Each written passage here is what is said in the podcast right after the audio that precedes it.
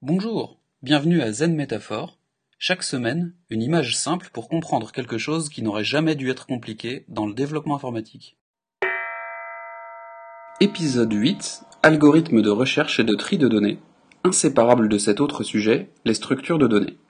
Pour moi, une grande partie du travail de codeur, et pas que de codeur d'ailleurs, surtout débutant mais pas que, c'est de rentrer des informations puis de rechercher des informations. Sujet qui arrive très tôt quand on étudie l'informatique et qui hélas bloque beaucoup de gens. J'ai écrit pas mal sur le sujet, de quoi faire deux épisodes et peut-être un troisième plus tard. Ranger et rechercher. Les deux sont très liés. Jeter tous vos livres n'importe où est une méthode de rangement incroyablement rapide, mais chercher un livre précis dans tout ce bazar est incroyablement inefficace. Ranger tous vos livres par titre demande du travail, mais revenir chercher un livre par la suite est très rapide si on se rappelle du titre bien sûr. Autre avantage, si vous n'avez pas le livre, vous voyez qu'il manque là où l'ordre alphabétique l'aurait placé. Inutile de le chercher ailleurs, vous savez que vous ne le possédez pas ou l'avez prêté en ce moment. L'alternative sans rangement aurait été de regarder chacun de vos livres et de vous rendre compte tout à la fin que vous ne l'avez pas. C'est très inefficace et très frustrant.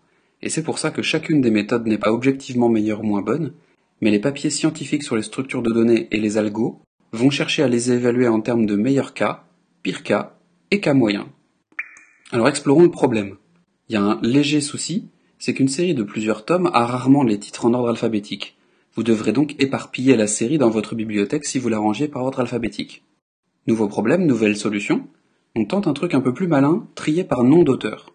C'est un avantage intéressant dont se servent les librairies et les bibliothèques, car ranger par auteur permet souvent d'avoir les livres côte à côte qui soient probablement intéressants pour l'acheteur ou le lecteur, ne serait-ce que par thème proche ou pour ranger une série ensemble.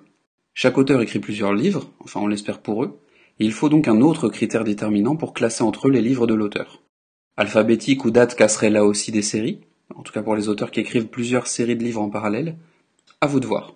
Au pire, si le seul rangement s'était regroupé par nom d'auteur et qu'à l'intérieur de chaque catégorie ce n'est pas rangé du tout, on vous force à reparcourir intégralement la section pour savoir si le magasin possède bien tel ou tel exemplaire, et on a perdu le côté immédiat et infaillible de l'ordre alphabétique pur, mais on a gagné quand même puisqu'on a restreint cette phase pénible à la section d'un seul auteur.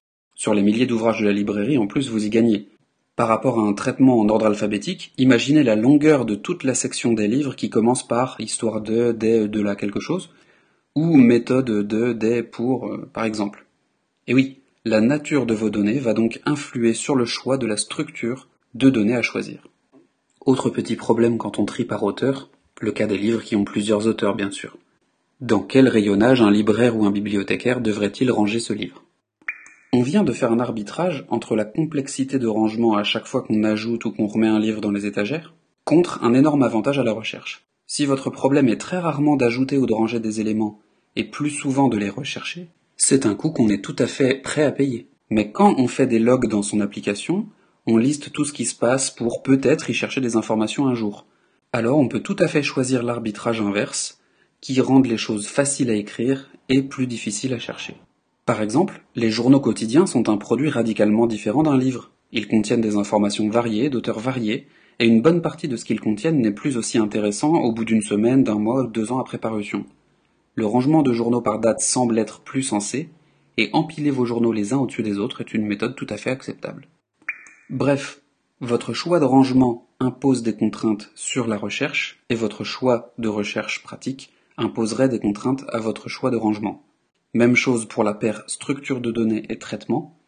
En voulant optimiser certains traitements, vous devrez vous imposer des contraintes sur le choix de la structure de données, et en choisissant la structure de données, vous faites carrément le choix de rendre certains traitements extrêmement simples ou extrêmement compliqués, voire d'ouvrir tout un éventail de possibilités, et de vous fermer totalement certaines autres portes. Et c'est pour ça qu'en général, aucun code ou aucun algo n'est mieux qu'un autre. Ils sont simplement plus ou moins adaptés, et la clé est de connaître à la fois les données, les opérations que l'on veut faire le plus souvent, le moins souvent, et d'avoir des ordres de grandeur pour chacun. Et voilà, la métaphore est déjà finie. Alors, j'ai voulu rentrer tout de suite dans le vif du sujet, mais pourquoi cet épisode? Quand on commence la programmation, que ce soit en école, via des livres ou même sur Internet, les structures de données de base et les algorithmes de recherche et de tri sont des sujets qu'on va beaucoup voir. On a parfois du mal à en sentir le but, et ça bloque plus d'un élève. Heureusement, aujourd'hui, il y a des chances que vous déléguiez tout ce travail à la base de données qui fait ça très bien et pas d'inquiétude. Mais pour les rares fois où c'est votre job de choisir la base de données la plus adaptée, et pour les cas très fréquents où vous seriez tenté d'écrire des lignes de code très simples, mais qui refont en moins bien le travail que la base de données aurait pu faire, ça me semblait important, voire nécessaire de comprendre ce qu'il y a en dessous. Le tout doux du jour, c'est l'hygiène du code. Ça reprend le mot de la dernière fois, les broken windows, et ça vous rappelle tout simplement d'être sympa et de toujours laisser le code dans un meilleur état après votre passage que avant votre arrivée. Le mot du jour, ou plutôt la paire de mots, c'est synchrone et asynchrone. Je vais pas vous faire la définition scientifique, mais le principe c'est que une communication synchrone, c'est comme un coup de téléphone, il faut que vous soyez disponible en même temps que moi. Et une communication asynchrone, c'est plutôt comme le cas de l'email, du chat ou peu importe, où vous pouvez tout à fait envoyer un message alors que je ne suis pas au bout de la ligne. Le message m'attend et je pourrai le lire plus tard sans aucun problème. Le concept est super intéressant en code, mais c'est très complexe. Je veux surtout en parler ici en termes de communication. Comme toujours, ce sont des avantages et inconvénients à peser. Quelle heure il est? Est-ce qu'on va déranger les gens? Combien de gens on veut à cette réunion? Combien de gens on veut prévenir? Est-ce qu'ils peuvent reprendre plus tard? Est-ce qu'on souhaite garder une trace écrite? Et ainsi de suite. Le lien du jour, c'est la loi de Conway. Conway dit que quand vous construisez un système, vous le concevez pour répondre aux besoins d'une organisation, et qu'à partir de là, l'organisation, la conception du système ressemblera très fortement à celle de l'organisation qui l'a vu naître. Ça peut être en termes d'équipe ou de responsabilité par exemple. Et Nigel Bevan a une version très intéressante que Wikipédia français rapporte, c'est que un site web produit par une organisation répondra aux intérêts de l'organisation et non pas aux réels besoins de ses utilisateurs. Bill Corcoran va encore plus loin et dit que la structure du problème ressemble à l'organisation qui l'a créé. Je trouve que ces trois formulations sont à la fois humoristiques et sociologiques, et qu'on devrait tous se rappeler en analysant un problème ou en proposant une solution, de cet effet de monomanie, d'œillère ou d'aveuglement que ces trois personnes ont constaté dans trois sources différentes et dont on voit les conséquences dans trois autres endroits différents. Le tout en trois citations qu'il est facile de mémoriser et de ressortir au moment venu.